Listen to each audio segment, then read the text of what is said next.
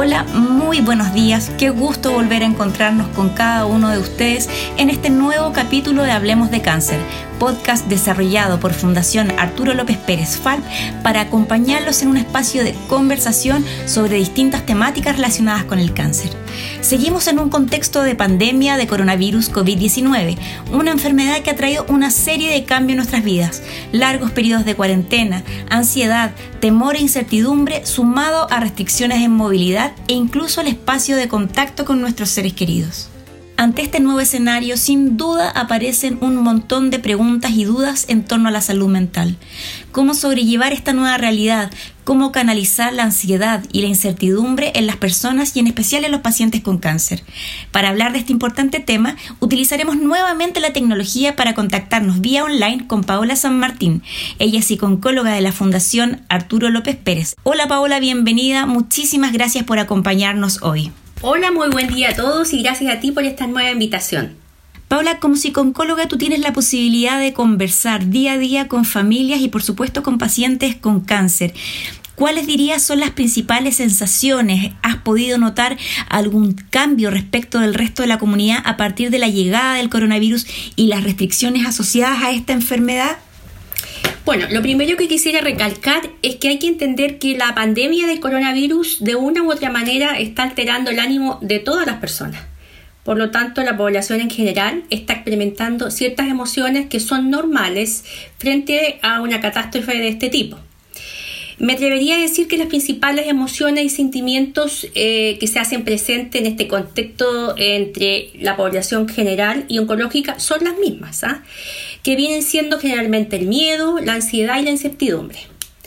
Ahora bien, el nivel de afectación emocional sobre la persona va a estar muy relacionado con la historia de salud mental previa a la pandemia.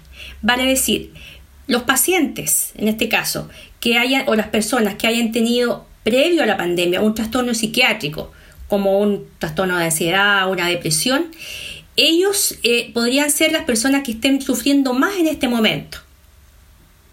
Y en relación a tu pregunta, si hay alguna una diferencia que yo distinga entre los pacientes oncológicos y la población general frente al malestar emocional que está provocando el coronavirus, pues aunque te parezca paradójico, podría decir que he observado que en general los pacientes oncológicos han sido capaces de adaptarse mejor, con mayor facilidad que, los, que la población general. Y esto es porque en general los procesos de, tratamiento han hecho un proceso de aprendizaje previo en estas personas, en donde ellos han sido capaces de vivir una enfermedad, en la enfermedad una montaña rusa de emociones para luego volver a su rutina normal. Qué interesante lo que mencionas, porque uno tendería a pensar que dado que un paciente oncológico puede desarrollar una enfermedad con mayores complicaciones debido a que tiene un sistema inmune más débil, en el fondo ellos deberían verse más afectados con lo que está pasando. Sin embargo, eh, a partir de lo que tú nos mencionas, el cáncer pareciera haberles entregado una fortaleza que no necesariamente tienen las personas más, más sanas para, para poder enfrentar esta enfermedad. Exactamente, a eso mismo me refería, sobre todo en lo que es la incertidumbre. El paciente, la incertidumbre, el paciente oncológico, eh, y que lo podemos ver, quizás ver más adelante, la incertidumbre es algo que acompaña en general desde el diagnóstico hasta el alta al paciente. Y en estos momentos, quien puede manejar mejor la incertidumbre justamente podría ser el paciente que ya ha vivido situaciones complejas como el cáncer. En un contexto familiar donde exista un paciente em, con cáncer, podríamos entender entonces que es el mismo paciente quien puede apoyar a su familia a sobrellevar esta nueva realidad de mejor manera? Exactamente.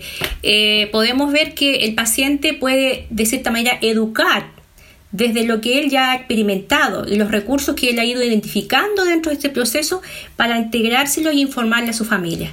De hecho, eh, el aislamiento es algo que el paciente oncológico general vive. Eh, podemos recordar que más de alguna oportunidad un paciente que está con quimioterapia ha tenido que estar en aislamiento en la clínica, por ejemplo. Entonces, él ya sabe cómo, cómo matar ese tiempo, por así decir, de soledad. ¿eh? Entonces, un poco es el repetir lo que está viviendo hoy día la población con el coronavirus, es un poco lo que el paciente ya ha vivido en ese momento también de aislamiento social. Cuando pensamos en un paciente con cáncer tenemos dos realidades. Por un lado tenemos el que está hospitalizado que no tiene tanto contacto o más bien un contacto restringido con su familia y por otro lado el que es de carácter más ambulatorio, que va a su centro de salud, al hospital o en este caso a la fundación a, recibir su quimioterapia y después puede volver a su casa. ¿Existe alguna diferencia en términos de percepción cómo viven y enfrentan esta pandemia de COVID-19 cada uno de ellos? Pues yo he podido observar dos francas respuestas. Eh, en primer lugar, que el paciente hospitalizado se siente muy seguro y tranquilo, ya que está percibiendo el cuidado y protección exacerbado quizás de parte de su equipo sanitario. Eh, inclusive he visto con sorpresa una medida que se, hizo, al menos en la Fundación López Pérez, que es disminuir el número de, eh, visitas y el número en tiempo de visitas. Eh, pensamos que eso iba a hacer un poco, eh, iba a contrariar al paciente y me he encontrado con todo lo contrario.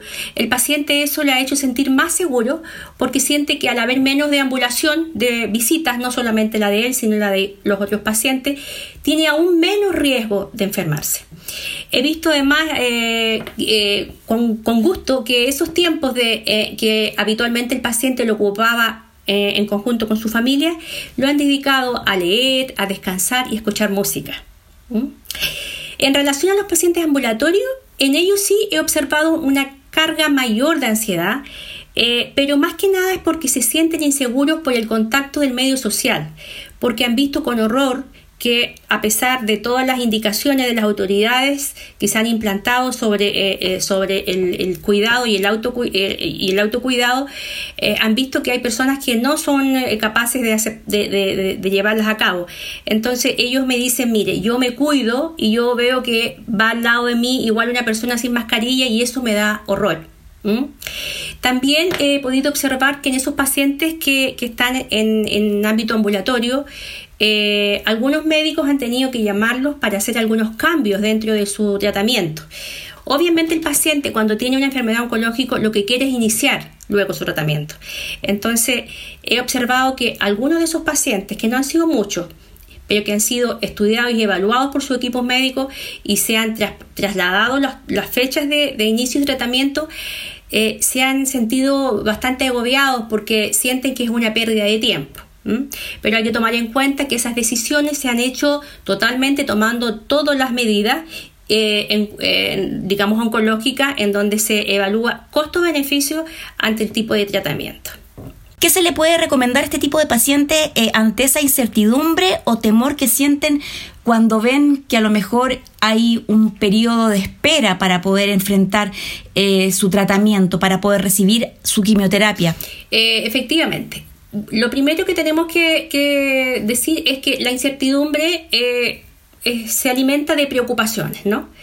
Y la incertidumbre también se disminuye con información dada de primera línea. En este caso, un paciente que estamos hablando de que se agobia porque ha tenido una llamada y le dicen que vamos a tener que trasladar el tratamiento, eh, el médico va a ser capaz de entregarle toda la explicación Aquí juega muy, un, rol muy importante la confianza que él tenga con su médico. Entonces yo creo que primero que nada es al paciente estimularlo a que pregunte, a que se informe con su médico y que le diga su, sus angustias, o sea, que exprese su temor, que exprese su temor a qué pasará con él si, él, si este tratamiento se va a distanciar. Y en cuanto a, situaciones, a, digamos, a algunas herramientas, claramente, o sea, eh, uno puede indicar a un paciente y alguna técnica de, apoyo de, meditación, de, respiración, de, hacer que este pensamiento negativo se vuelva eh, en algo más positivo en cuanto a ver que el miedo que está teniendo de cierta manera si se lo hace saber a su médico va a tener una respuesta positiva que va a ser un bien un bien para él. Paola, el brote y avance del coronavirus sin duda eh, genera día a día estrés en las personas. Por otro lado, sabemos que el estrés también influye en que haya un mayor debilitamiento de nuestro sistema inmune. Desde el ámbito de la salud mental, ¿hay alguna fórmula que nos permita fortalecer el sistema inmune de un paciente oncológico? Eh, hay que hacer sentido también entonces que esta pandemia puede hacer que algunas personas perciban este evento como una gran amenaza y active este sistema de lucha o de estrés llamado, ¿no? lo cual, lo cual hace que de una u otra manera el sistema nervioso se active y éste intervenga sobre el sistema inmune. Sistema inmune, como sabemos, cobra real importancia en el paciente oncológico, ya que sabido que él eh, es un paciente que tiene una disminución de su inmunidad producto de la propia enfermedad o por efectos secundarios de su tratamiento. Eh, es por ello eh, muy importante fortalecer este sistema inmune. Desde salud mental no hay fórmulas 100% efectivas para fortalecer el sistema inmune, pero sí hay sugerencias. Y una de ellas es estimular el buen dormir en este tiempo eh, es muy sabido que está como complicado el, dormir bien, ¿no? Eh, tanta amenaza de información, eh, tanto está el trabajo, el teletrabajo, tanta estimulación que estamos teniendo de información, hace que el sistema nervioso esté muy activo muy excitado. Entonces, hay una relación muy importante del mal dormir con la baja inmunidad. Entonces, como una sugerencia sería estimular el buen dormir. ¿Y cómo podríamos hacer eso? Por ejemplo, en las noches ojalá no consumir cafeína a última hora, ¿no? Mantener una higiene de sueño, eso significa, ojalá en la habitación donde estemos, mantener sin cercano eh, un celular, mantener una televisión que vistes hace por lo menos unas dos horas antes de acostarte, no eh, en los momentos propios de acostarte, porque eso haría que estuviéramos excitados el sistema nervioso central.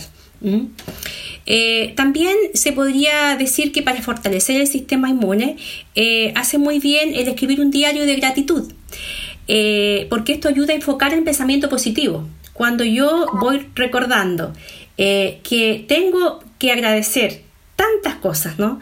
Desde el mismo día que desperté, desde el agua y que me puedo lavar los dientes, desde todo lo que tengo, hay, se excitan ciertas, eh, eh ciertas endorfinas y ciertos químicos, ¿no es cierto?, que van a hacer que también al cuerpo físico vayan a hacer que, que, vayan a tener un mejor resultado de salud. También se sabe que el ser generoso y ayudar a otros provoca hormonas de beneficio que benefician la salud. Hacer ejercicio de respiración consciente ayuda a oxigenar más el cuerpo y la mente. Eh, generalmente nosotros no somos conscientes de nuestra respiración y si uno empieza a activar esta, esta, este, este ejercicio, se va a dar cuenta cómo en un minuto eres capaz de bajar esa ansiedad y esa angustia que estabas teniendo. Aprender a meditar. La meditación también ayuda a vivir el momento. No es fácil, meditar, pero tampoco imposible. Hoy día hay muchas formas de aprender a meditar mediante todos estos sistemas que tenemos de telecomunicaciones y de, y de, y de, apoyos del Internet. Eh, y, tú vas a ver que si uno empieza a hacer este ejercicio, va a bajar el sistema, eh, el sistema de estrés baja ¿no? con, con todas sus hormonas y eso va a ser en ayuda del sistema inmunológico. También se sabe que mantener una nutrición equilibrada influencia claramente el sistema inmune. Eh, el manejarse con una alimentación de frutas y verduras, ¿no es cierto?, en que pueda que tenga eh, gran cantidad de vitaminas y minerales, también va a influenciar en este sistema inmune. Mantener el contacto virtual con las personas que te hacen sentir bien, en sobre todo en este proceso, también es positivo desarrollar una vida espiritual o religiosa. Hay muchos pacientes oncológicos que como eh, recursos durante el proceso del tratamiento han utilizado mucho eh, la oración. Es un buen momento también de eh, estimularse en lo que es la vida religiosa o, de oración para, la persona que sea religiosa. El hacer ejercicio, eso ya está muy muy sabido que el hacer ejercicios también estimula el sistema inmune porque hace actuar ciertos químicos. Y ahí en el fondo, perdona que te interrumpa, porque muchas personas piensan que para hacer ejercicio hay que salir de la casa, ir a un gimnasio, por ejemplo, pero no es tan así. Eh, uno puede echar a andar su creatividad, a lo mejor eh, hacer sentadillas con una escoba, eh, agarrar un kilo de arroz y fortalecer, por ejemplo, la musculatura de los brazos, poner eh, un saco de arena o una bolsa de arena en nuestros tobillos y también fortalecer un poco la musculatura de los pies. Así mismo, y los pacientes nuestros, los pacientes oncológicos, están muy, eh, muy informados de eso. Cuando, por ejemplo, están hospitalizados y el kinesiólogo va a hacerle eh, terapia en cama, ellos tienen generalmente una rutina de trabajar con elástico, de trabajar eh, haciendo aranitas en la muralla, de ponerse unos kilos como mancuernas, unos kilos de arena o de, o de arroz sobre las piernas. En el fondo aquí también se juega mucho con la creatividad. A lo largo de esta conversación, en casi todas tus respuestas y en muchas de nuestras preguntas aparece una palabra que muchas veces no nos gusta mencionar, el miedo, porque tendemos a pensar que el miedo nos paraliza. Sin embargo, por lo que conversábamos contigo al inicio de esta conversación, el miedo no necesariamente es una palabra negativa, sino que también puede tener un aspecto o una connotación positiva. El miedo hay que verlo como una emoción básica del ser humano. El miedo nos alienta a estar alertas ¿no? y a cumplir, en este caso, sobre todo de la pandemia, a cumplir las conductas de autocuidado. Porque de cierta manera, el general de las personas, el miedo les ha hecho ponerse mascarilla, lavarse las manos, tomar este distanciamiento social. Entonces, eh, yo creo que, que, desde la psicología positiva, ¿no? un poco darle la vuelta al, sentimiento. No siempre el miedo es malo. ¿Cuándo es malo? Cuando a pesar de tener el miedo, no hacemos nada por él. En este caso, el miedo entonces nos ayuda a actuar y a tomar un aprendizaje que es, por ejemplo, el lavado de manos para no contagiarnos, ¿no? Pero eh, ¿cuándo puede ser malo? Cuando esta persona, a pesar de ver las noticias, a pesar de ver la catástrofe que está pasando, dice, ah, yo esto no, no lo creo, así es que no, no hago caso, hago caso omiso a, a la indicación que se nos están dando. Para ir finalizando, eh, lo cierto es que vamos a tener que convivir con el coronavirus por bastante tiempo. Algunos especialistas hablan de fines del 2020 e incluso otros hablan de inicios del 2021. Lo cierto es que el coronavirus COVID-19 nos plantea una serie de desafíos como sociedad. ¿Cuáles serían tus recomendaciones? ¿Qué cosas no debemos olvidar? Recomendaciones para el paciente oncológico, eh, tomando en cuenta esta pandemia. Eh, creo que hacer un poco un, un, recordatorio de lo que ellos han vivido en la enfermedad. Yo podría hacer como un símil. Eh, creo que el cáncer para la persona que ha sido diagnosticada, estuvo en tratamiento, está en tratamiento, también de cierta manera vivió un coronavirus en un momento, un momento de angustia, de alerta, ¿no? de incertidumbre y de miedo. Pero si él recuerda cómo ha ido llevando y fue llevando con sus propios recursos y con recursos entregados por los demás, equipo médico, familia, cariño, amor, y cómo salió adelante de, ese, de, ese, de, esa, de esa angustia, podríamos decir que ese paciente, si sigue esos mismos caminos, el camino que le ayudó a salir adelante en esta enfermedad, saldrá también adelante de este coronavirus, de esta epidemia, de, esta, de este temor que está dando. Eh, recordar que eh, en este momento hay una gran incertidumbre y que nadie tiene el control. O sea, es nuevamente hacer sentido de control en la vida, nadie lo tiene. En el fondo creemos que tenemos control, pero hoy día el coronavirus nos hizo recordar que el control no existe. O sea, hoy día un diminuto virus invisible ha hecho el cambio total y radical de vida de nosotros.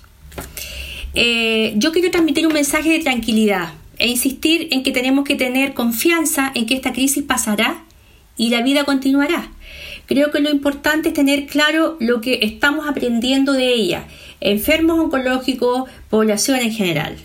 Paola San Martín, psiconcóloga de la Fundación Arturo López Pérez de la Unidad de Cuidados Paliativos, queremos agradecerte tremendamente tu tiempo y el que nos hayas acompañado el día de hoy con tus consejos y reflexiones. Y a través tuyo también queremos extender los agradecimientos a todo el equipo de especialistas FALP que día a día dan apoyo psicológico a nuestros pacientes y que hoy también están realizando un trabajo muy importante en medio de esta pandemia, en que la salud mental ha sido un tema tan relevante. Bueno, y yo quiero agradecer a ustedes por la tarea hermosa que ustedes hacen de, tomar en cuenta el aspecto emocional en el tratamiento y curación de esta enfermedad oncológica. A ustedes amigos también agradecerles su compañía, pedirles que se cuiden, que sigan las recomendaciones de la autoridad. Esperamos que esta pandemia dure poco y se vaya lo antes posible. También dejarlos invitados a que nos vuelvan a acompañar en un próximo capítulo de Hablemos de Cáncer, el que les iremos informando por esta misma vía. Un abrazo y que tengan una muy buena semana. Muchas gracias. Chao. Hasta pronto.